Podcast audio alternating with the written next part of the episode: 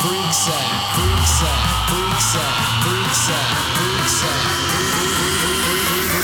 me where the freaks at.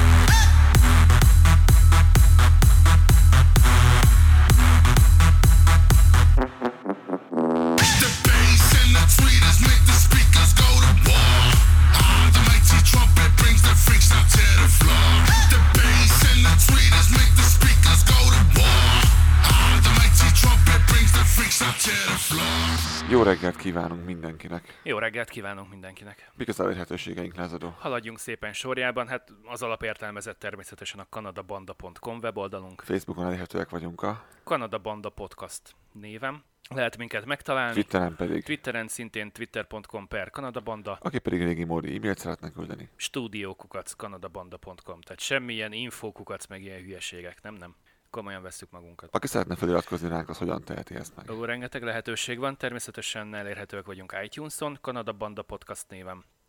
Az működik az asztali kliensen, illetve működik minden iOS eszközön, de használható természetesen bármilyen másik podcast alkalmazás, például az Overcast, vagy a Podcast Addict Android alatt. Tehát akár Android, akár iPhone-od van, akár egy iPad-ed van. Esetleg egy Windows PC-n, vagy egy Mac-en hallgatnál bennünket. Meg fogsz találni bennünket. Bár rákeresel a Kanada Banda Podcastre, és akár a weboldalról is. Kinek mi a szíve vágya. Kinek melyik szimpatikusabb, egyszerűbb. És tényleg, hogyha bármilyen kérdés, észrevétel, kritika fogalmazódik meg bennetek, azt ne rejtsétek véke alá. Lehet kommentelni Facebookon a posztjaink alatt, bármilyen hírünket, akár a műsorainkat is természetesen, illetve akinek lenne egy kicsit bővebb mondani valója, az üzenhet nekünk a weboldalunkon keresztül, vagy pedig írhat nekünk egy jó, hosszú és kedves e-mailt, mint ahogy annak idején azt Eszter is tette, amit még egyszer nagyon-nagyon szépen köszönünk. A mai napra nincsen nagyon kifejezetten mély témánk, úgy határoztunk, hogy az elmúlt néhány hétben mindig volt valami nagyon nehézkes és kemény, ma nem lesz ilyen. Van sok apróságunk, amit szeretnénk megosztani, elmesélni, fölhívni a figyelmet rá. És van egy valami, ami nehezebb, amire már nem tudunk elmenni, ez az idei választások lesz. Nem akarunk belemenni nagyon-nagyon mélyen, inkább érdekességképpen szeretnénk megpiszkálni a felületét ennek az egésznek, és tényleg pártól függetlenül arról beszélgetni egy kicsit, hogy mi történik itt tulajdonképpen, és hogy több kérdést kaptam azzal kapcsolatban én is, és Lázadó is, hogy de hát hogyan kell szavazni, és hogy te úristen, ez milyennyire nehéz. Ezt ki fogjuk fejteni, hogy mennyire egyszerű. Mert onnan messzi Kanadából honnan tudod, hogy hova kell húzni az X-et? Az meg a másik. Erről is lesz majd szó, igen. Természetesen, erről is fogunk majd beszélni. A műsornak a második felében, azt hiszem. És tényleg nincsen semmilyen komoly témánk a mai napra, ami mellett ugye el tudunk indulni, és végigvisszük ától zéig. Sokkal inkább ilyen több apró, kisebb dolog van, de ha már egyszer szóba került a választás, szóba került Magyarország, akkor a ráérő időmben meg munka közben is elég sok alkalmon arra, hogy podcastokat hallgassak. Az egyik ilyen a 20 perccel a jövőbe, ami tudok ajánlani mindenkinek, aki érdeklődik egy picit a tudományok és a technológia világa iránt, de technológia virága, érted? Ott még nem tartom, hogy annak virága legyen, de igen. Ami késik, csak nem jön időben. Az még arrébb van egy picikét. Szóval 20 perccel a jövőbe elhangzott egy olyan kérdés, hogy lehet, hogy Amerikában létezik olyan podcast, ami azt tippelgeti, hogy a felcsúti kisvasút finanszírozása hogyan megoldott. Na most innen Kanadában üzenem Scullynak, hogy nem, Amerikában nincs olyan, de Kanadában van, méghozzá mi, Kanada Banda Podcast Live. Ezzel kapcsolatban pedig csak egyetlen dolgot tudnék elmondani, hogy ez mennyire... tipp a mi részünkről. Én nagyon-nagyon remélem, hogy még egy pár milliárd forintot belőlnek ebbe a projektbe, hogy emiatt ne aggódj, belefognak. Megépítenek még egy párat, hogy a Napalaon-szindromás politikusnak látszó tárgy tudjon majd mivel játszani. Amerikából szeretném mesélni, ha annyira én tudom. Igen, Amerikából van két sztorim is. Az egyik bármilyen véletlen megint csak egy podcasthez kapcsolódik. A Sinfold Café egyik showrunnerjéhez kapcsolódik. Őt Lehinek hívják, és teljesen véletlenül van egy Lehi nevű település Salt Lake Citytől délre, ami nagyon helyes, aranyos kisváros. Ha nekem választanom kéne, hogy hol éljek az USA-ban, akkor nagyon nagy eséllyel indulna Salt Lake City, illetve vannak a déli régiója, mert hogy az a rész az nekem nagyon-nagyon tetszik. Ezt többen mondják egyébként, ez egy kellemes környék.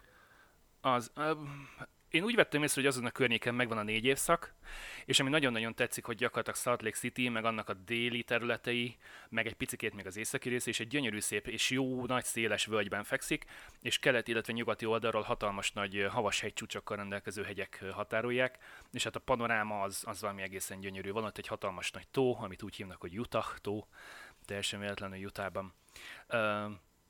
És ha már most emlegettem két podcastot, meg magunkat is, arra kérek és buzdítok mindenkit, hogy hallgassatok podcastet, minél többet, mert az jó. Egy remek információszerzési forrás egyébként. Akár angolul, ha külföldön éltek, akkor gyakorlatilag az adott ország nyelvén, tehát tőlem akár spanyolul, németül, franciául, ahogy éppen tetszik. De hallgassatok podcastet, mert gyakorlatilag én az elmúlt 2 évben lettem teljesen függője ennek a dolognak, még messze azelőtt, hogy itt a Kanada Banda egyáltalán a fejben megszületett volna. Az a helyzet, hogy a mai rohanó világunkban ki tudjuk használni azokat az időket, amikor munkába megyünk, munkából jövünk. Tudsz magadhoz szedni egy kis információt, és meg tudod találni azokat a minőségi podcasteket, mert nem mindegyik az sajnos, de rengeteg olyan van köztük, amit érdemes hallgatni, mert vagy olyan emberek készítik, akik értenek egy témához, vagy nagyon alaposan fölkészülnek az adott témából, kellemes vendégeik vannak. Érdemes, találd meg azokat, amik a te szájzednek megfelelőek, és tájékozódj. Szerencsére, mert magyar nyelven is van bőven miből választani. Tehát ha valakit például a kanadai külföldi lét érdekel, vagy kicsit többet szeretne megtudni mondjuk a kávézásról, vagy érdekli őket a sportnak valamelyik ága, a futballról is van több, filmekről van rengeteg. Vagy például. Angliában hogyan élnek az emberek, vannak olyan podcastek is, amelyek a fiatal Angliában élő magyarok készítenek, és most kivételesen nem a színfoltra voltam, bár ők is azok. Na és ha már Amerika, és hogy hogyan hallgassunk podcastet, ugye nagyon sokat járok mostanában Las Vegas irányába is, meg Los Angelesben is, és ott bőven előfordul 1,5 órát állsz a dugóban, tehát annyi idő alatt azért egy podcast simán belefér, hogyha mondjuk nem a reggeli rádió show műsort akarod hallgatni, vagy mondjuk a kedvenc zenéidet, hanem egy kicsit beszélgetősebbre vennéd a figurát aznap reggel. Balázsék helyett. Én tudom, hogy rengetegen hallgatjátok Balázsékat, de tényleg az mindennek az alja az én szememben. Hallgassatok olyat, aminek van értelme. Please. Igen, a Balázsékféle podcast, és most nem bántó jelleggel mondom. Az nem abszolút... podcast, azt egyszerűen lejátszák podcast formában. Az egy rádió műsor. Az egy rádió műsor, őkről annyit kell tudni, hogy ők vérprofi csapattal, vérprofi technikával dolgoznak, míg mondjuk a legtöbb podcastesről ez nem mondható el. Annál irányabb minőségben. Illetve, ha össze kell hasonlítani őket a gasztronómiával, akkor nagyjából ők lennének a popcorn a menü. Igen. Szomorú, mindegy. Igen. Szóval, hogy nagyon sokat járok ugye Las Vegas és Los Angeles irányában és ezekben a városokban, és azt kell mondanom, hogy hát Vegas-t azt minimum egyszer látni kell. Tehát hát akinek módja és lehetősége van rá, az mindenféleképpen menjen el és nézze meg, akár éjszaka is. Ne akadjatok ki, hogy Vegasban mennyibe kerül egy szállodaszoba, mert a környéken egy ilyen 20-30-40 perces autóutakra, ami abszolút megéri, mert tökre nem hosszú, meg egyébként is van mit látni menet közben. Például ott van várostól délre, Vegasztól délre Prim, vagy a Gold Strike Hotel, nagyon-nagyon klassz helyek, és hát töredékébe kerül mondjuk a szobár, mint mondjuk Vegasban. Las Vegasban meg akkor menjetek autóval, amikor esetleg úgy érzitek, hogy van türelmetek ahhoz, hogy 25 kilométert megtegyetek mondjuk egy másfél óra alatt.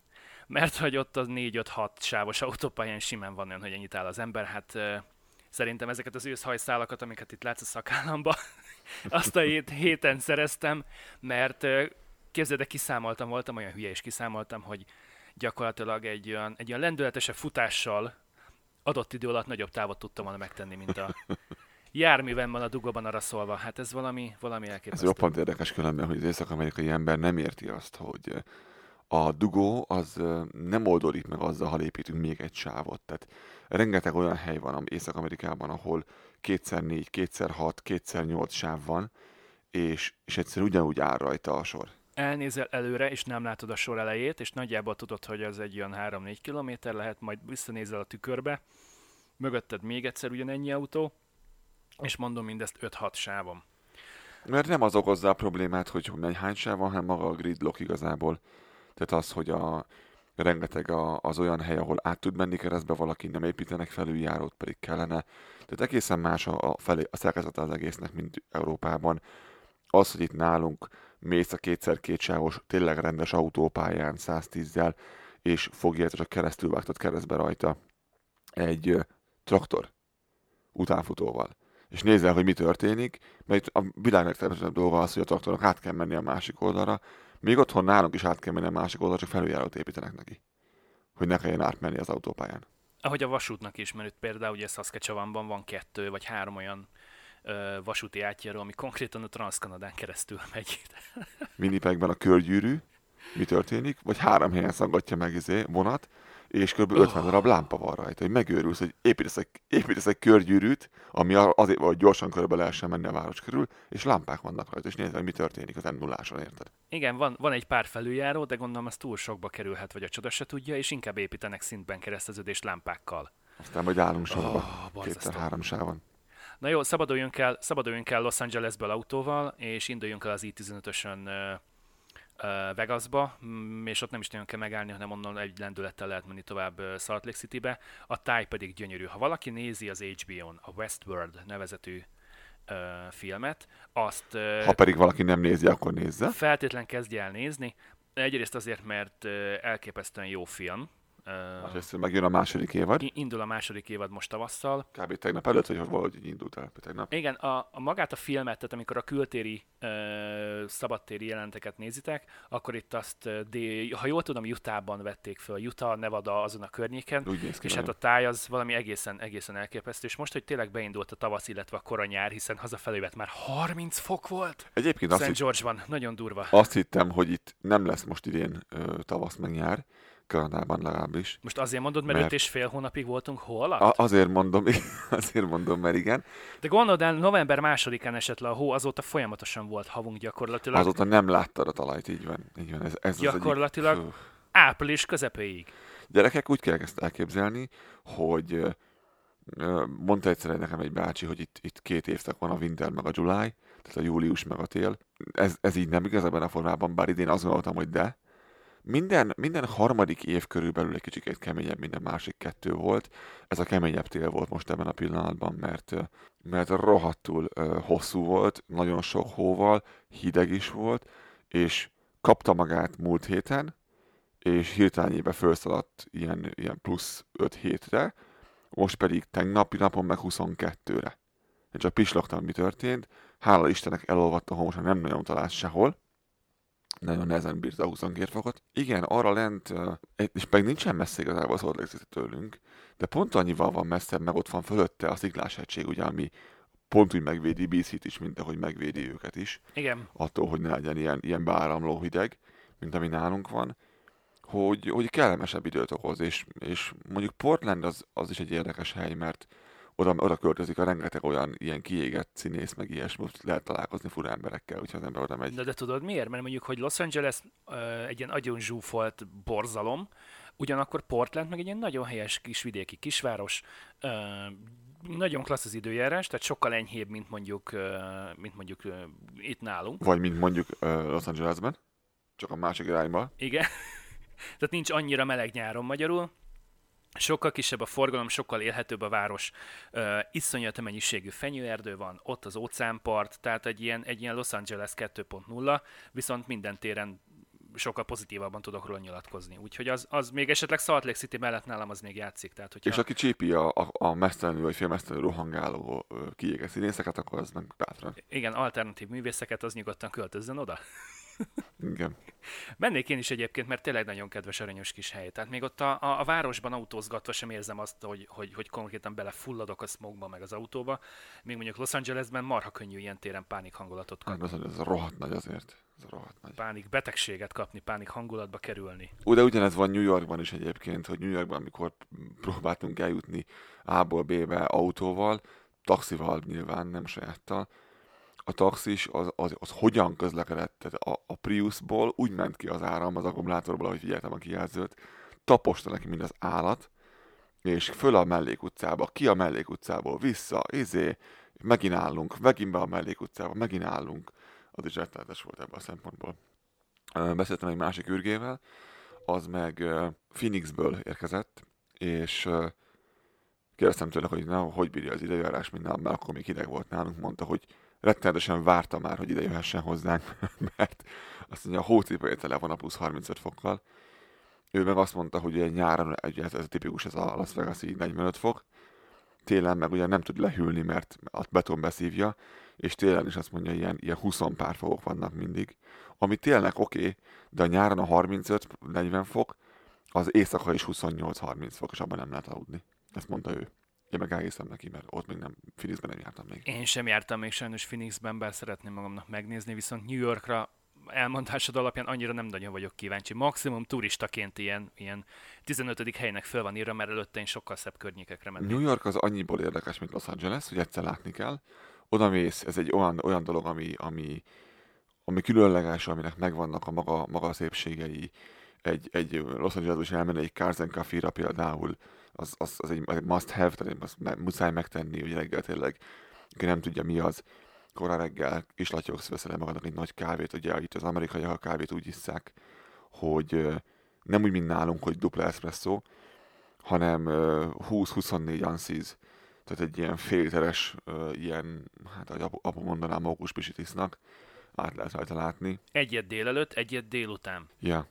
Hát ez nem igazi kávé, ilyen fél kávé ez igazából, mert nem túl erős ez. De azzal kibattyogsz még a helyzébe, a harmatos fűbe. Egyik-másik kávéjuk egyébként alapesetben, amikor kijön a kávéfőzőből, az világosabb, mint egy ilyen közepesen erősen elkészített tea. Egy teljes kávé, igen. Egy teljes kávé.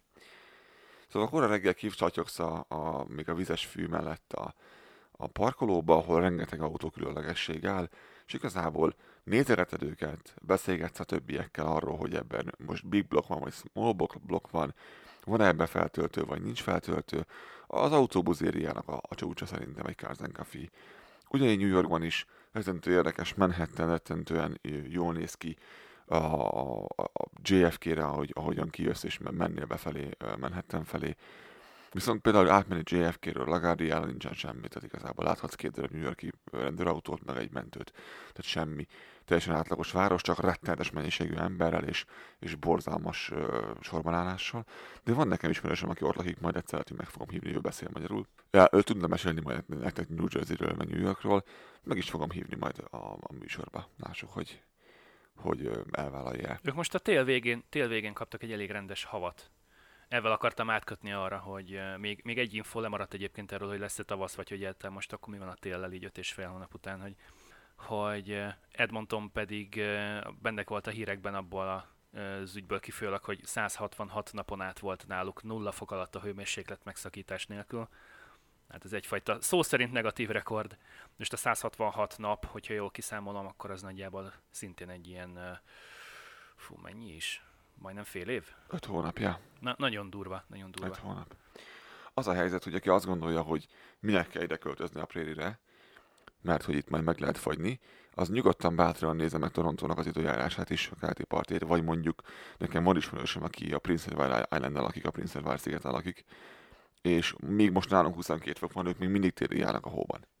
Tehát semmit nem jelent karrán belül, hogy te hol laksz, mert bátran, a bízin kívül.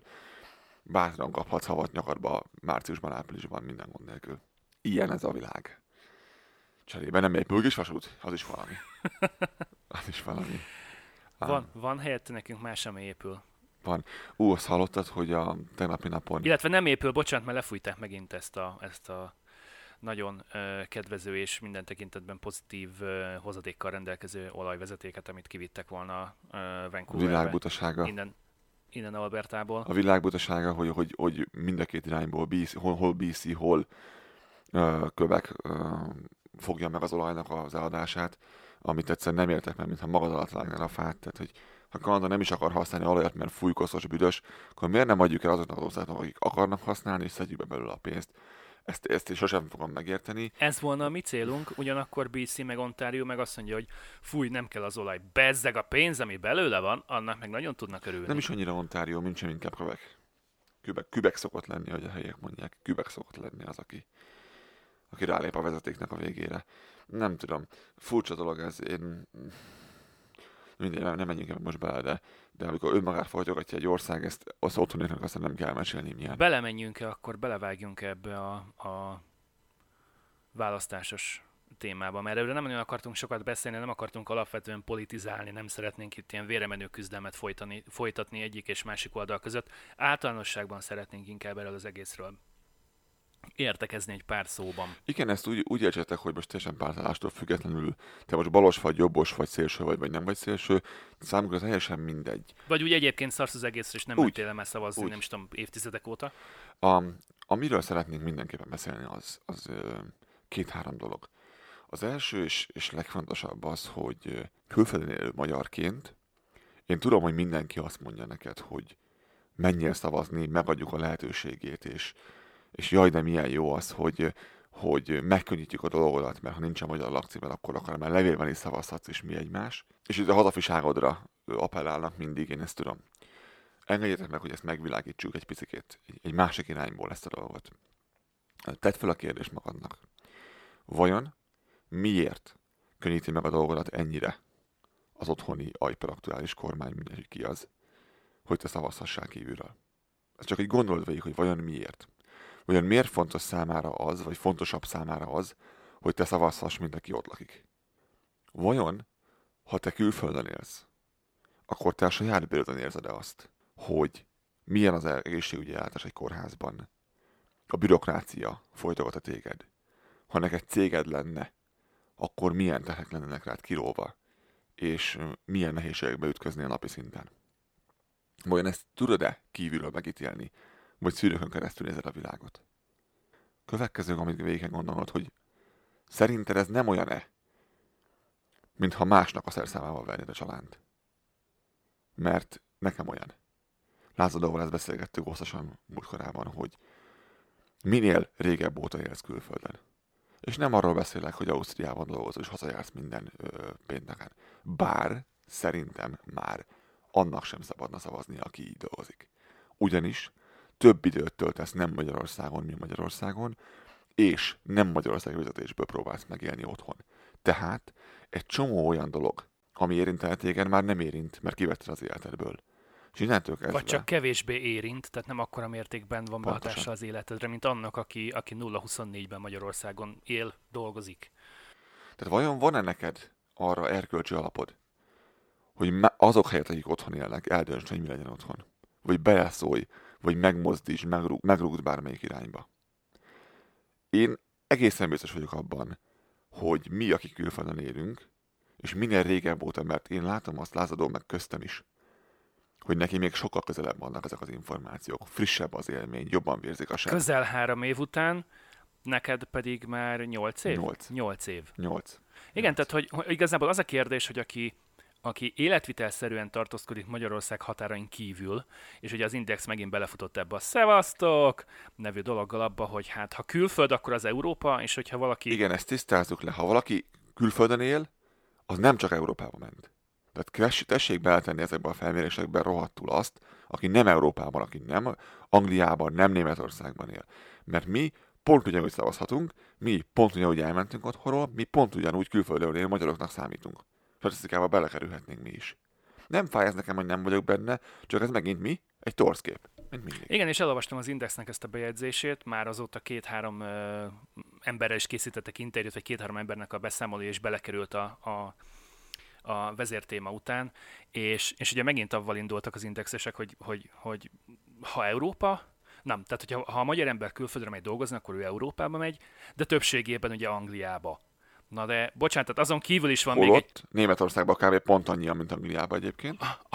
Azon kívül még van másik 4 kontinens. Hello, fiúk! Ausztráliába, Japánba, Észak-Amerikába, Dél-Amerikába, Közép-Amerikába, Távol-Keletre, ugyanúgy, Afrikába, bocsánat, ugyanúgy mennek magyarok dolgozni, magyarok élni, letelepedni. Nyilván a létszám kisebb, de ha összeadod, elég sok ember az is. Hát szerintem Európában sokkal kevesebb magyar él és dolgozik kint, mint úgy egyébként a többi kontinenst úgy egybevéve szerintem. Tehát most elkezded összeszámolni Észak-Amerikát, Dél-Amerikát, még mondjuk Közép-Amerikát is, vagy megnézed Ausztráliát, Távol-Keletet is. Ezt nem tudom, de logikusnak hangzik.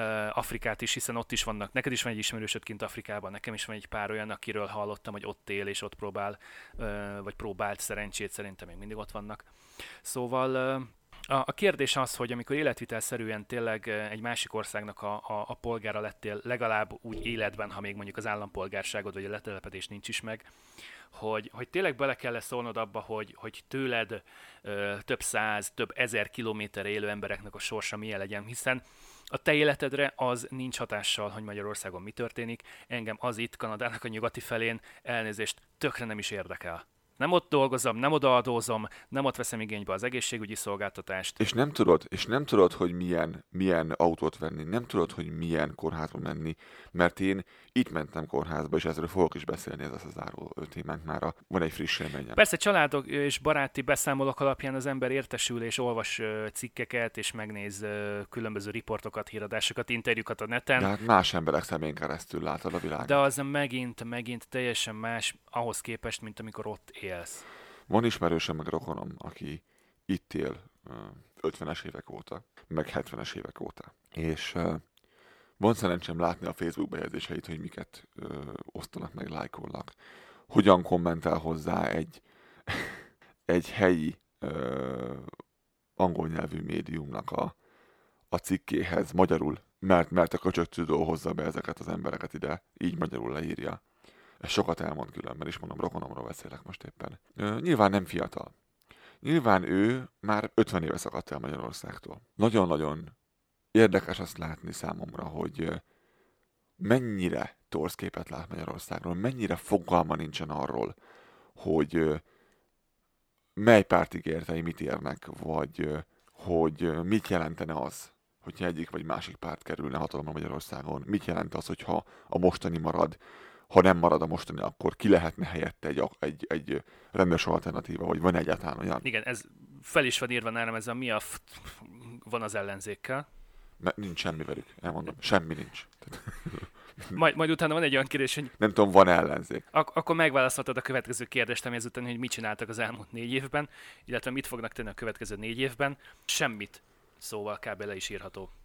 És meg is van a válasz mind a két kérdésre. Igen. Itt igazából annyi a kérdés igazából Magyarországon, hogy vajon hány néptelen falut fog összekötni még kisvasút egymással, mert fog-e még épülni Magyarországon kellő mennyiségű futballstadion ahhoz, hogy a magyar foci kellően föllendüljön. Ezek a nagyon-nagyon nehéz. És lesz-e mondjuk Huxit Brexit után szavaron, mert csak addig harcolunk az Európai Unió ellen, még azt mondják, hogy na anyáddal.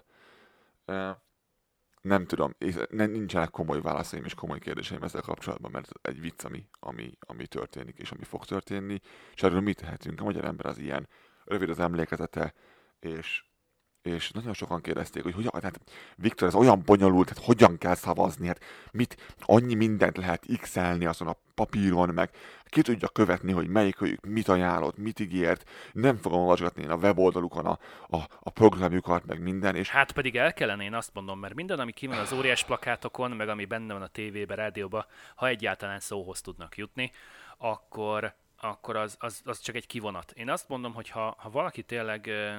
ezt ő komolyan gondolja, és komolyan veszi saját magát, meg a kedves választókat is, akkor minimum készít egy olyan fajta dokumentációt a vállalásairól, ami bármikor gyakorlatilag számon kérhető. Tehát, hogy a választások után sem kerül le mondjuk a weboldalról. Persze, ezt mindenki tudja, hogy nem fogja betartani, de legalább basszus, a fáradtságot vegyük már, jó? Tehát a parasztvakítás része legyen meg a párt részéről, hogy gyerekek, nekem legalább van egy 5 oldalas, egy 10 oldalas, egy 3 mondatos programom, vagy valami, és ne csak annyit mondjanak már, hogy hát, dolgozunk tovább, csináljuk, amit eddig csináltunk. Aha. Én nem hiszem, hogy ez nekem olyan, mint amikor a Facebookra jön egy frissítés a telefonomra, és már ahhoz sem veszi a fáradtságot a Facebook, hogy leírja, mi történt a Facebook alkalmazással, hanem azt írja, hogy minden 2 hétben jön egy új frissítés, és azon dolgozunk, hogy neked jobb legyen. Köszönöm. Ez pontosan ugyanilyen. Szerintem a legtöbb ember nem fogja ezt elolvasni egyébként. Na jó, na de akkor mi alapján fogod eldönteni, hogy A, B, na, vagy C, vagy D? Megmondom neked, választópolgár, hogy ha te lusta vagy utána járni ennek rendesen, de szeretnél egy rendes döntést hozni, hogyan tudod ezt megtenni? Itt van egy nagyon egyszerű recept neked, jó? Tessék figyelni. És nem szégyen most ide figyelni. Első kérdés, amit föl kell tegyél magadnak, a következő. Tetszik-e nekem az, ami most van? Tehát az, aki most ebben a pillanatban hatalmon van, úgy intézi a dolgot, hogy igazából az ilyen 80%-ban oké. Tehát én nekem inkább felelez meg, mint bármi más lenne. Ezt a kérdés válaszolt meg. Még csak nem is kell egyértelműen eldönteni, tehát nem kell azt mondani, hogy maximálisan ultra-szuper módon elégedetnek kell lennem, ha nagyobb részt elégedett vagyok velük. Igazából jól van ez így, ahogy van, bánja a tököm. És szeretnék további bizalmat szavazni nekik a következő 4 évre, akkor oda kell húzni az X-et bele a kockába. Így van, ha erre válaszod igen, akkor erősítsd meg azt, hogy ők maradjanak. Legyen ez bárki. Jobb oldal, bal oldal, whatever. Hogyha erre azt mondod, hogy igazából lehetne ezt jobban csinálni, vagy ez úgy kaka, ahogy van, mindenki vérmecsekettől függően, akkor pedig a te feladod az, hogy megakadályozz azt, hogy ez továbbiakban így maradjon. Hogyan tudod ezt megtenni? Hiszen nem vagy vele elégedett, nem tetszik, ami az elmúlt 4 évben történt. Változtatni szeretnél változást, mert hogy ez az út, amin a aktuális kormányzat megy, jár, és visz magával téged, és neked nagyon-nagyon nem tetszik, akkor... És látod, nem politizálunk, nem mondtam pártnevet, és igazából ez igaz bármelyikre. Oké, de ezt elmondhatjuk 4 évente ugyanígy. Így van, ez bárkire, aki éppen hatalmon van. És elmondhattuk volna korábban is ugyanígy egyébként, tehát... Úgy van. Teljesen mindegy, hogy éppen ki milyen zászló, meg mezben, meg akármiben játszik így van. A politikai porondon. Ha szereted, ami van, akkor erősítsd meg őket. Ha nem, akkor akadályozd meg. Hogyan lehet megakadályozni? Megerősíteni ugye könnyű, azt x-eled be, aki velük van a helyi választáson, és azt x-eled be az országosan, és ugye a listán is, aki velük van. Hogy van ez akkor, amikor nem szeretnéd, hogy ők legyenek? Itt 2 dolgot kell tenned. Az egyik az, hogy ott, ahol te laksz, meg kell nézni, hogy ki az első és ki a második. Semmi mást. Az ki a 2 legerősebb jelölt. Ezt igényel 3 perc utánajárást. Ezt bevallom, de ezt meg kell, ezt nem tudod megúszni. És bármennyire szimpatikusra futottak még kategória, azt érdemes elfelejteni. Tehát, hogy semmi értelme. Sokkal kedvesebben mosolyog, sokkal aranyosabban néz ki a plakátokon, jól áll neki az a ruha, amiben éppen lefotózták. Ismerem 10 éve, mert barátom volt gyerekkorunkban, de igazából ő a 6. De ugyanakkor van még másik 3 ember, aki támogatja rajtad kívül, akkor el fog érni 0,5%-os szavazatot, és akkor avval ki vagyunk-e segítve vajon. Ilyenkor azt elérni, hogy amit te szavaztál, kukába. Nem, mert a győztesnek majd lesz 30-40 meg 50%, viszont azok, akiknek ilyen 1-2% van, hát az meg igazából még arra sem lesz elég, hogy mit tudom én, akár a várost képviselje a közgyűlésen, vagy bár nem is tudom, hogy mik vannak egyébként most otthon. Tehát annak meg tényleg semmi értelme nincs. Ilyenkor sajnos a teendő az, hogy meg kell nézni, hogy ki a második legerősebb, azután, az ember után vagy előtt, aki a mostani hatalmon lévő pártot támogatja. És itt jön a nehéz rész az egésznek, mert hogyha te, és most csak a példakedvéért, nem tudod elviselni a magyar kommunista pártot, vagy a Jobbikot, vagy bárki is legyen ez, pedig ő a második, vagy ő az, aki meg tudja verni azt, aki neked nagyon nem tetszik, mert nagyon nem vagy elégedett velük. Nem tetszik, és még mindig szeretnél azt, hogy változás történjen, akkor fogcsikorgatva be kell húzni az X-et ahhoz az emberhez, aki meg tudja verni. Akinek esélye van arra, bármennyi, hogy már pedig ő előrébb kerüljön. Annak az ég egy adta világon semmi értelme, még egyszer, hogy szavazol valakire, aki nem fog úgysem nyerni, mert te belerobtad a szemetesbe a szavazatodat. Annak meg nincs értelme. Tehát ezért probléma az, hogy például most az ellenzéknek 37 darab pártja van. Mert egy dolgot tesznek ezzel, elaprózzák az erőket. Semmi mást. Semmi mást. És nézd meg, hogy hányan, hogy mennyire jó pofa párt a Momentum, mondjak egy példát, és mennyire nincs semmi értelme. Be sem jutnak a parlamentbe. És hiába tetszik neked, mint fiatal embernek, amit ők beszélnek, nincs semmi értelme. Hiába vagy te ellenszenves a vonáékkal, hiába gondolod te azt, hogy na a Fidesznél csak az volna még rosszabb, hogyha ők kerülnének hatalomra, mert hallottam reményemkötő, és még egyszer mondom, nem a saját véleményet mondom azt, hogy mit gondolnak emberek, akikkel beszélgettem. Akkor is helyileg, helyrajzilag, ahol te laksz, muszáj vagy úgy x-elni, hogy neked megfelelő legyen. Hogyha te nem tudsz beixelni egy Jobbikot a Fidesz helyett, akkor viszont tessék elfogadni, hogy Fidesz lesz. És akkor viszont nem ér sírni, nem ér ríni, mert a döntésed volt. Ezt tudom mondani. És még egyszer mondom, én nem vagyok sem Fidesz, sem Jobbik, sem Balik, sem helyi szimatizás nem vagyok. Én a tényeket szeretném most elmondani. Ennyire végtelenül egyszerű, és egyébként meg pártoknál meg x-elsz, amit akarsz. Ott meg lehet x-elni a Momentumra, mert neked az szimpatikus. Vagy a kutyás pártra. Tökre mindegy. Egyszerűen helyrajzinál, amikor emberre szavazol, ott kell beixelni azt az embert, aki ki tudja váltani azt, akit te nem akarsz. Igen, és ilyen végtelenül egyszerű. Ne felejtsük, hogy Magyarországon a bejutási küszöb az 5%. Tehát mindenki, aki 4,99-et csinál, vagy alatta van, az megy a levesbe. Csak a parlamentben nem. Tessék elfogadni azt, hogy úgy alakítja mindig a kormányon lévő. Ha már szóba hoztad a Momentumot, az 3,16%-ot ért el, tehát azt jelenti, hogy a parlamentet nézhetik kívülről. Az a helyzet, hogy tessék elfogadni azt, hogy a kormányon lévő párt az mindig úgy alakítja a szavazási rendszert, a választási köröket, a területeket, ahogyan az neki jó. Függetlenül pártól megint. És ez így lesz. Tehát ő fogja és áthúzza a határvonalat, átrajzolja máshová, mert mit tudom én, ezt az kerületet úgyis elvesztenénk, tök mindegy, és akkor inkább oda rajzol még egy csomó olyan embert, aki ellene szavazna, annak úgyis mindegy annak a kerületnek, másikat meg nyerjük inkább meg. Ez így lesz.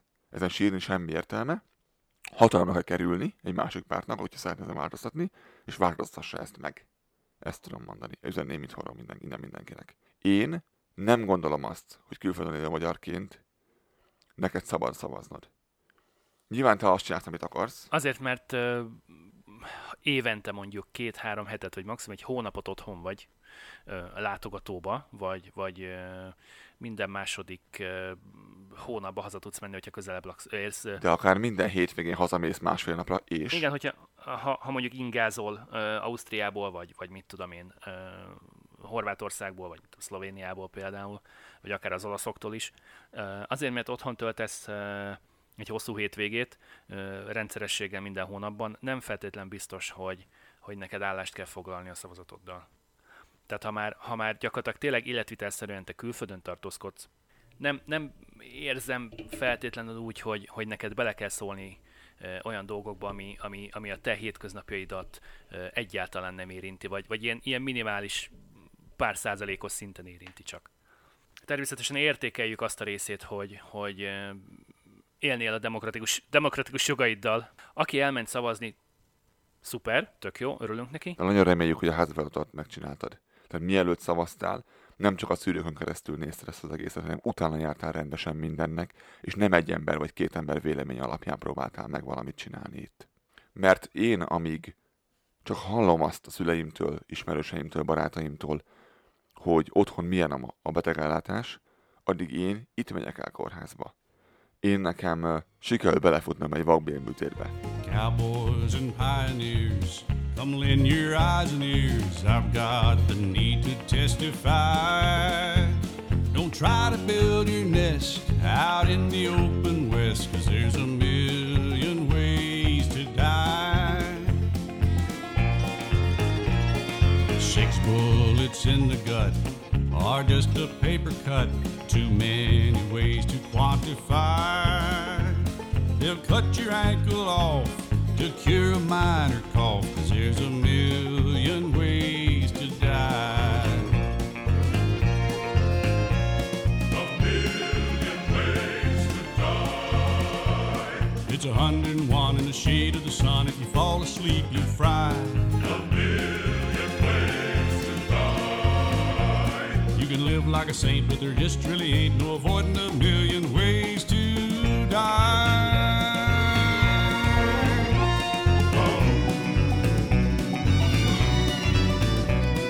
Smallpox and bigger pox and deadly tomahawks, or God forbid you steal a pie.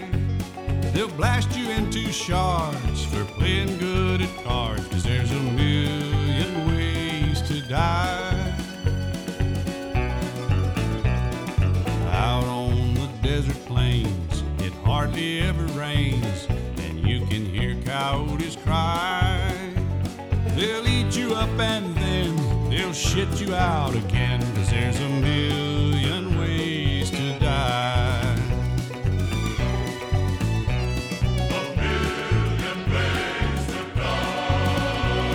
With a whoosh and a whack, there's a knife in your back, 'cause you got a fancy tie. A million ways to die. It's a kick in the pants, but you don't have a chance of escaping a million ways to die.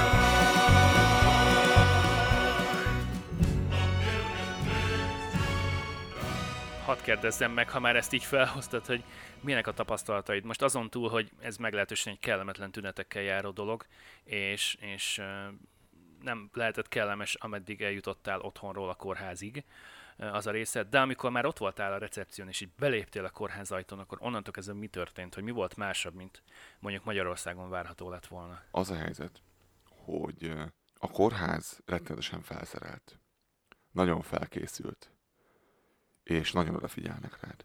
Kezdjük az elején. Milyen volt a személyzet? Nem akarok lovagolni azon, hogy nem kell vinni WC-papírt, de nem kell vinni WC-papírt.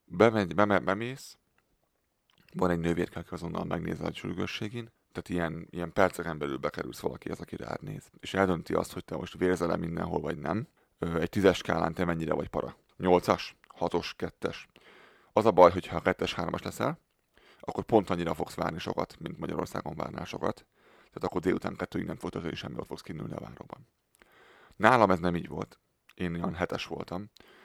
Tehát én nagyjából van tippem arról, hogy milyen lehet egy tolófájás. Ilyen 10-es skálán volt egy állandó 6-os fájásom, és időnként ez fölszaladt 12-esre. Életemben ilyet nem éreztem. Tehát a szemem ki akart ugrani a helyéről. Beregisztráltak, elvették a kártyáimat, mi egymás bevittek. Bekötöttek egy kanült, az mókás volt, mert a kislány, aki csinálta a kanülnek a berakását, ugye ebbe fog befolyni majd az infúzió, meg ilyesmi. Mikor azt tették be, akkor már láttam, hogy nem fog hazamenni most egy 2-3 percen belül. Kislánynak mondom, hogy mi a neve, hogy tudjak beszélgetni vele. A neve az volt, hogy student, tehát tanuló, mondom, anyárat mondom, de jó. Megoldotta végül a dolog, kicsit összevérezte a kezemet. De megoldotta, én voltam a harmadik szegénynek, akinek tett be ilyet. Aznap vagy egész életében? De nagyon bátor volt, egész életében. Én voltam a harmadik ember. Tehát ahhoz képest szerintem nagyon szépen csinálta. Én picit beszartam, amikor ezt mondom. Én vagyok az első, mert nagyon remegettek ezzel, mondta, hogy nem a harmadik, mondom, atyavilág. De megcsinálta, mondta, hogy nagyon izgult, de megcsinálta. És összevéreztek az emet, mentem kell azt, hogy nézett rám, mi van, mondom, háborúban jövök, mi van veled. És össze-vissza vizsgáltak, de ilyen 10-15 percenként, fél óránként valamit csináltak velem.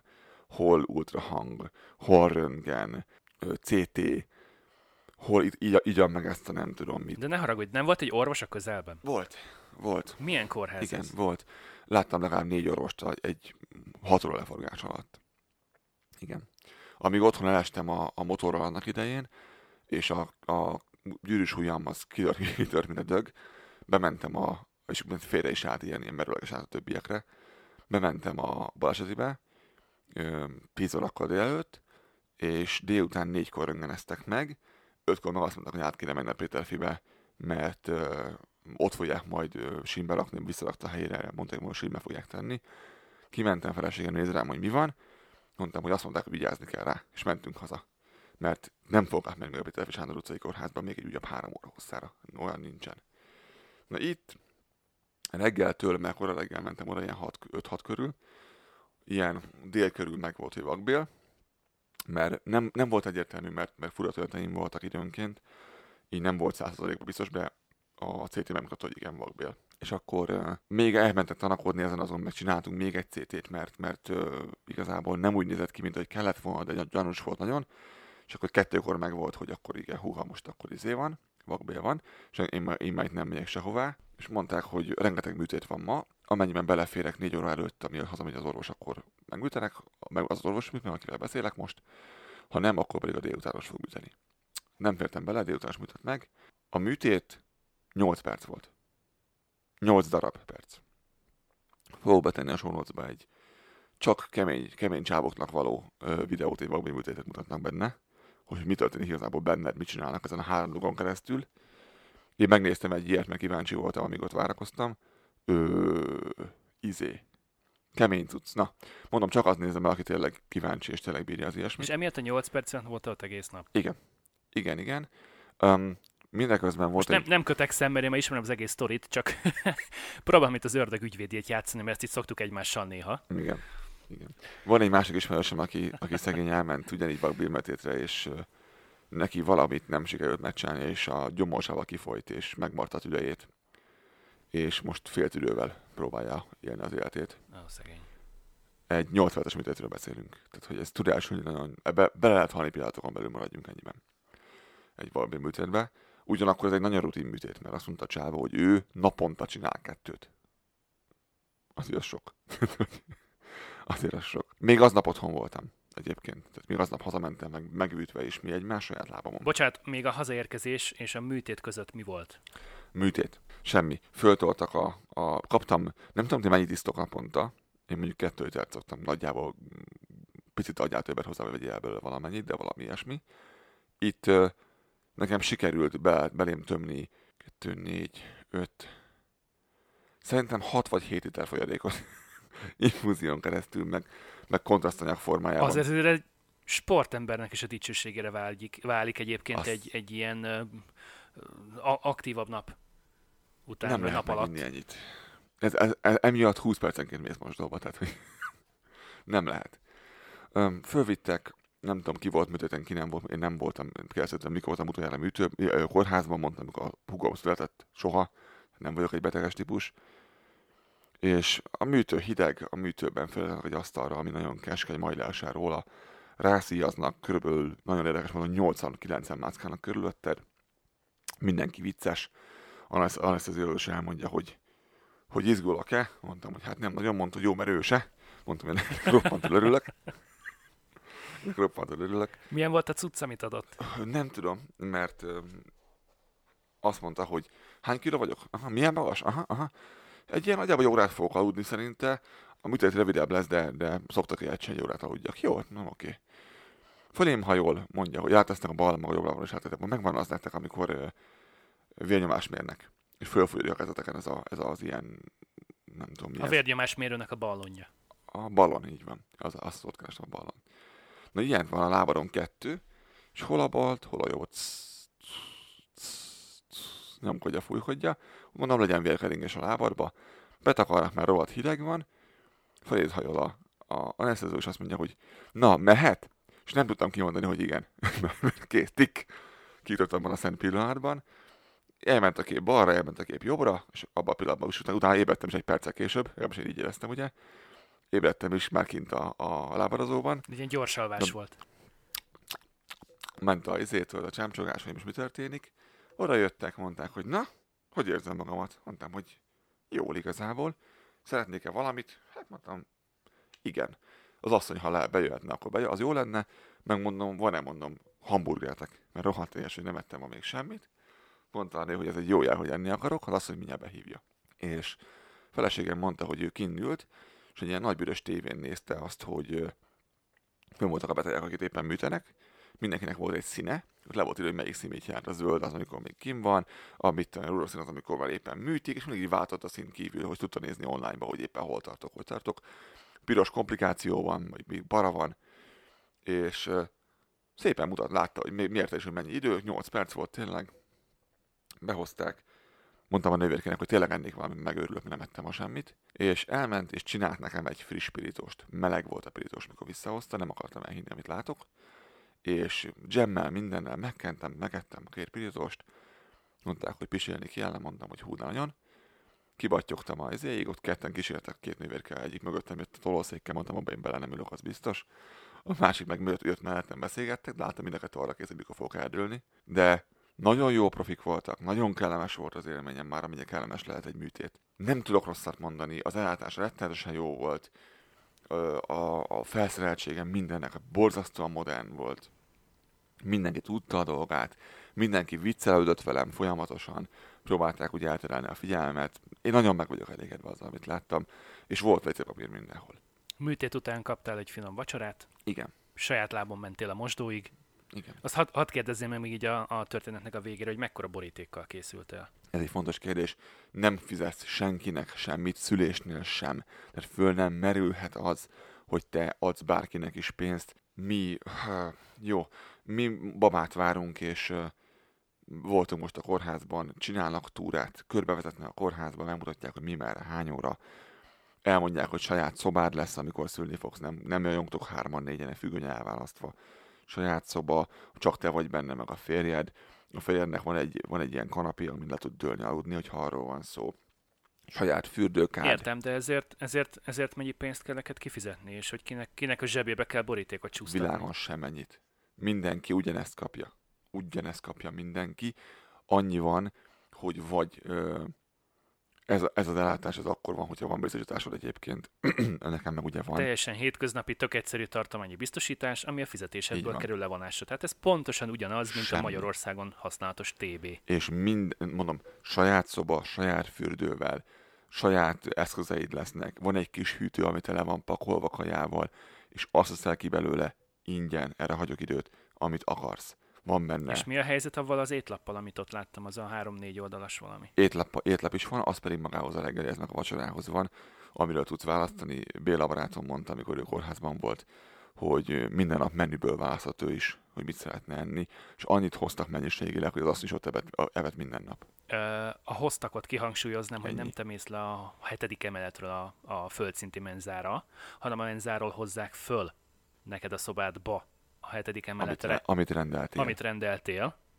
Mindenféle extra és egyéb ilyen bizbasz költség és borravaló és egyéb ilyesmi nélkül. Ezért mondjuk azt, hogy én amikor engem így látnak el a kórházban. Bocsánat, ezt tudod, hogy hívják? Mit? Szolgáltatás. Igen. Igen, értem. Mert hogy te ott a kórházban, ott te egy ügyfél vagy. Neked ott téged ki kell szolgálni, neked onnan elégedetten kell távozni, mindamellett, hogy mondjuk még meg is gyógyítanak. Hogyan hívják, aki ott dolgozik? Healthcare provider. Hogy hangzik ez magyarul? A healthcare az egészségügy, betegellátás, igen. A provider pedig a szolgáltatót jelent. Tehát egészségügyi szolgáltatónak hívják. Mint hogyha versenyszférában lennél. Úgy hangzik ez. Pedig nyilván nem ott vagy. Konkrétan úgy érzed magad, mint hogyha ténylegesen egyébként egy wellness szállodába mennél el, nem tudom hova, egy 4-5 csillagos szállodába mennél el turistaként, üzletemberként, stb.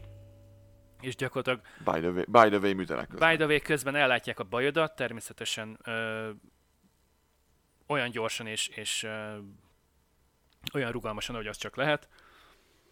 És azt meg, hogy ezért neked bárkinek puncsolni kéne, bárkivel bratizni kéne, bárkinek borítékokat kéne $100 megtömve dugdosni a zsebébe, ezt felejtsd el. Soha. Sőt, kidobálnak a rákba, ha ilyet csinálsz. Tehát föl nem merülhet, hogy te pénzt adsz bárkinek. Tehát ezt ők érzik sértőnek egyébként, és innentől kezdve meg pont azért fognak veled úgy bánni, ahogy bánnak, mert egyébként egy büdös bunkó vagy. Mert te vagy a virdó, a fura. Jó, bocsánat, még egy gyorsan mondjuk el, hogy mi van benne az alapellátásban, és mi az, amiért neked extrát kell fizetni, és miért jó, hogyha extrát fizetsz? Mert hogy nálunk ugye ketté van vágva ez az egészségbiztosítási rendszer. Van egy alap, ami a fizetésedből kerül levonásra, a fizetésed mértékével arányosan, tehát nem egy fix havidíjat fizetsz, hanem ez ilyen százalékos arányban kerül levonásra, TB. És gyakorlatilag ez megy bele a nagy-nagy-nagy-nagy közös kasszába, de ugyanakkor lehetőség van arra, hogy te magánbiztosítóval szerződj, amire? Tehát úgy képzeljétek ezt el, hogy az alapellátás az benne van ebben. Hát ha neked el kell menni egy orvoshoz, megnézzük, hogy miért vagy lázas, az benne van. Az is benne van, hogy fölírják neked a gyógyszert. Az is benne van, hogy az alap dolgokat megcsinálják. Például egy ilyen vakbélműtét. Egy kórházba szállítás. Vagy például ne adj Isten egy autóbaleset. Így van, tehát az életmentő dolgok benne vannak. Ha gyereknek folyik a taknya, akkor az benne van, hogy ezt megoldják. Viszont például, ha téged helikopterre kell vinni kórházba, az nincs benne. Nyilván, hogyha haldoklasz, akkor benne van. de ha téged tényleg mentővel kell bevinni, mert mit cukros vagy, és most lement a cukrod, ez nincs benne a mentőköltséget, ki fogod fizetni, ha nincsen beteg, nincsen egyéb biztosításod. Ezen túlmenően a gyógyszert fölírják neked, de amikor ki kell váltani a gyógyszert, teljes ár fizetsz. Ami otthon nem meglepő, mert mindig azt fizetünk otthon, de megvan a közgyógy, mint olyan fogalom. Közgyógyellátás. Amikor én 68 éves vagy, és az állapotod miatt neked van egy kedvezményed a gyógyszernek az árára. És 8000 forint helyett csak 800 forintba kerül például az inzulinos injekció. Mondtam egy példát. Bárhogy napjában 2-3-szor használni kell, és gyakorlatilag életed végéig, hiszen ez egy ilyen életminőséget javító gyógyszer a számodra. Tehát erre te fogsz kapni egy kedvezményt. Tehát valami okuk van arra, hogy neked adjanak egy ilyen kedvezményt. Na például itt nálunk ez megvásárolható. Tehát meg tudod azt csinálni, neked is, nekem is van ilyen biztosítás, mint az egész családra, hogy a gyógyszer, amit felírnak, az ne kerüljön annyiba, amennyibe kerül. Tehát mondok egy nagyon egyszerű példát, lányok, fogamzásgátló, nem $80 kerül egy fél éves adag, hanem $8. És ez nagyon-nagyon-nagyon nem mindegy, ez egy 10-szeres szorzó. És itt te határozod el azt, hogy milyen szintet szeretnél megvásárolni magadnak. Hogy a 70, 80 vagy 90 százalékot állják ennek az egésznek. A fogászat nincs benne, amit végtelenül furcsának tartok egyébként. Mert az alapellátásban. Igen, mert a fogad az egy olyan dolog, ami az életminőségednek a része, mert hogyha a fogad el van csesződve, akkor minden el van csesződve, akkor fejfájásod van, akkor különböző betegségei lehetnek. Tehát annak legalább a tisztításnak és az évente egy darab ilyen check-upnak, egy felmérésnek benne kell legyen ebben. Erről nem csak én gondolom ezt így, hanem kanadaiak is így gondolják. Ez egy furcsa dolog, ez lehet, hogy fog változni majd, erről most már folyik a beszélgetés, de ez nincs benne sajnos. Jelen pillanatban nincs benne sajnos. Igazából ezt az extra... Személyzeti ellátás sincs benne. Igen, ezt az extra biztosítást ezt úgy próbáljátok értelmezni, hogy ahogy te megkötöd a biztosítást a gépjárművedre, megkötöd a biztosítást a lakásodra, ugyanúgy itt is többféle biztosítótársaságból tudsz választani, többféle csomagból tudsz választani, és tényleg azt kéred, amit szeretnél, értelemszerűen mindegyik mögött ott van egy ár, és akkor azt fizeted havonta. Ha nem vagy elégedett vele, választasz másik csomagot, mész másik biztosítóhoz. Tehát abszolút rugalmas ez az egész, és te tudod azt, hogy neked pontosan mire van szükséged, és mivel te itt egy ügyfél vagy, te vagy a vásárló, a te kegyedet keresi mindenki, ezek a cégek pedig szolgáltatók, elnézést kérek, a segget ki van nyalva, a feneket ki van nyalva. Itt viszont szeretném megjegyezni azt, hogy a biztosító mindenhol, minden országban. Mondom ezt azért, mert a napi napon voltam például szemüveget csináltatni magamnak, mert eltűnt szőrénszál a szemüvegem, nem tudom, mi lett vele. És nekem erre van fedezetem, elméletileg. De úgy van, hogy a feleségemnek is van egy ilyenje, meg nekem is van, mind a kettőnek a cégünk biztosítja. Az én cégesemben nagyon jó fogorvosi ellátás van, de nincs benne személyzet semmi zéró. A feleségemnek a fogorvosi ellátása sokkal kisebb, mint az enyém, de van benne személyzet. Ezért van megtartva mind a kettő nálunk egyébként, mert másra jó, kicsit más minőségű a kettő. Tehát, hogyha nekem szemüveget kell csináltatnom, vagy személyzeti ellátást kell igénybe vennem, akkor feleségemét szoktam használni. És ilyenkor általában a szemüveges hely az tud direct billinget csinálni, mint a fogorvos ugyanúgy, tehát hogy nem kell nekem fizetni semmit, hanem ők azonnal csárgyolják a biztosítótársaság felé, és ők fizetik ki azonnal, tehát neked csak a különbséget kell, amit már nem fedeznek, mert fogászatnál csak. Igen, mert jellemző az, hogy te kifizeted a szolgáltatásnak a teljes árát, majd a biztosító azt jóváírja neked, tehát effektíve a kedvezményt azt visszakapod, 2-3 hét után.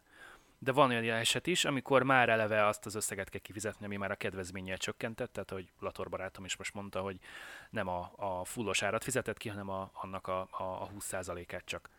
És ugye, meg ez függ megint attól, hogy kinél vagy, meg hogy milyen minőségi biztosítás kötöttél, mennyit pénzt adsz ki havonta erre. Igen, és itt is 2 út van egyébként, tehát kötheted ezt te saját magad, mint egyéni felhasználó, illetve legtöbb helyen a maga a munkáltató ajánlja azt, hogy van ez az extra biztosító, vele van egy nem tudom milyen szerződésünk, és ez azért jó, mert gyakorlatilag ugyanazért a szolgáltatás csomagért, mivel hogy mennyiségi vásárolnak van feltüntetve a cég, amit tudom én a 200-250-500 ezer fő alkalmazottal, ezért ugyanazt a csomagot, amit egyébként te egymagad egyéni felhasználóként besétálva az ajtón megkapsz, havi $200,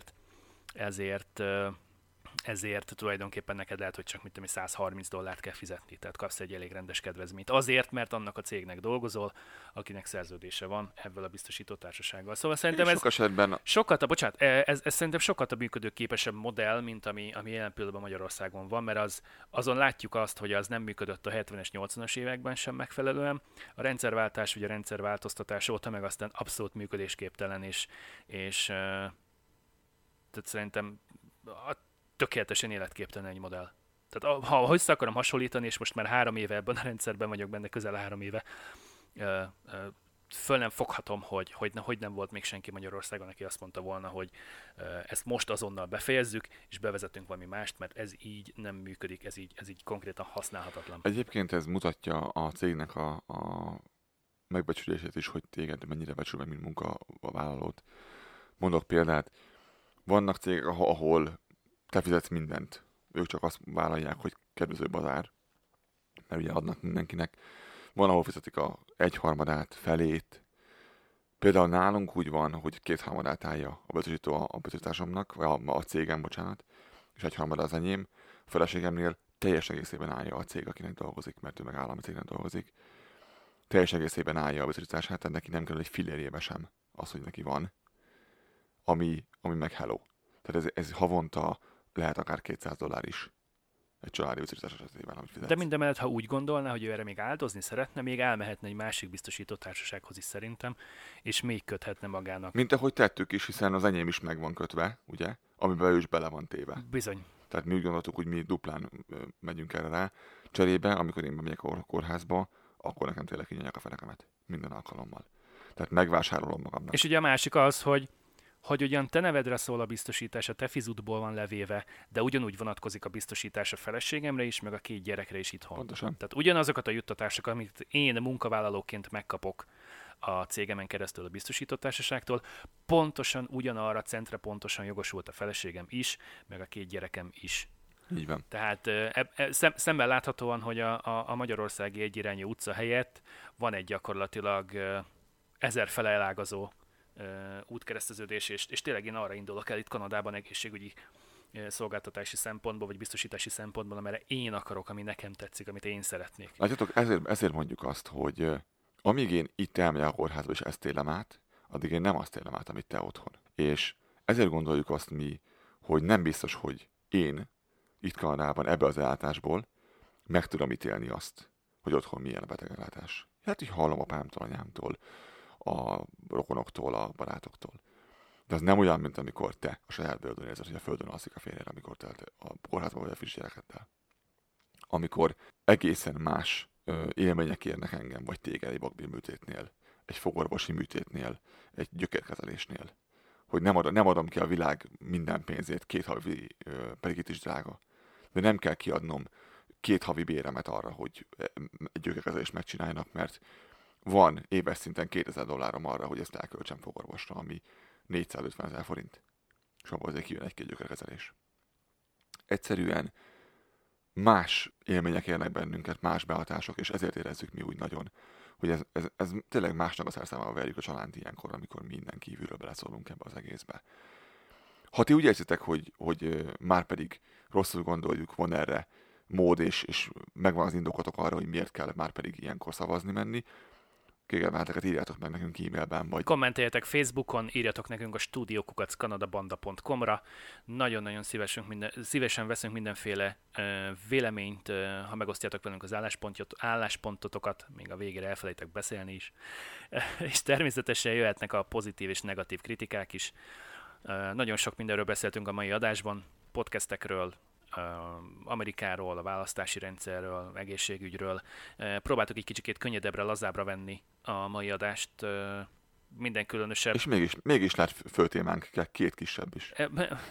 Mégis sikerült állnunk 2 kisebb főtémát, és például az autókiállításról még nem is beszéltünk, amiről szerettem volna egy pár szót ejteni.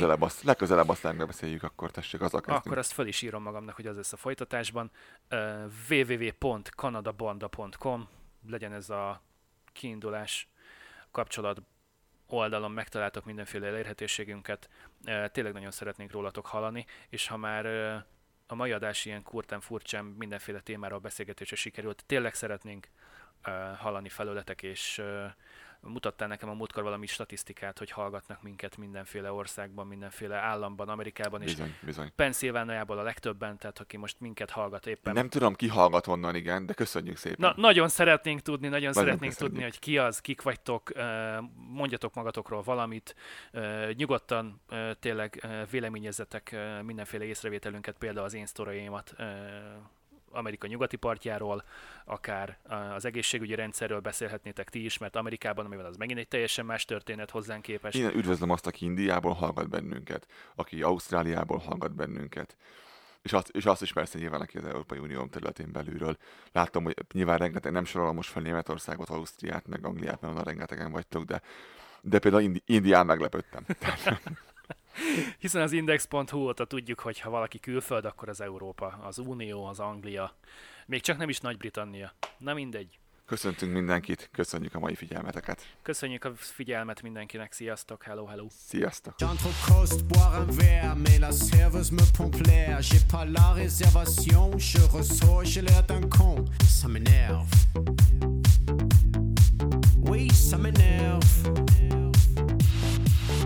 J'ai un cadeau à faire de chez Zadig et Voltaire. Le pull haut c'est marqué rock, mais y'a la rupture de Stoss.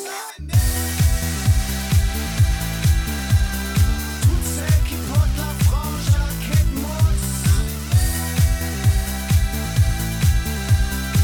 Le rouge à lèvres c'est fini, maintenant c'est le gloss.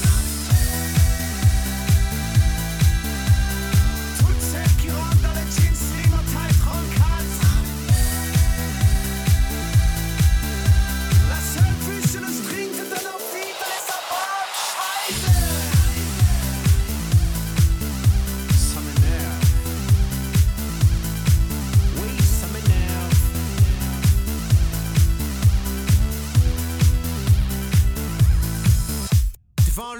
VIP, y'a plein de Lamborghini. Moi j'arrive sur mon Vespa. On me dit tu rentres pas. Ça m'énerve.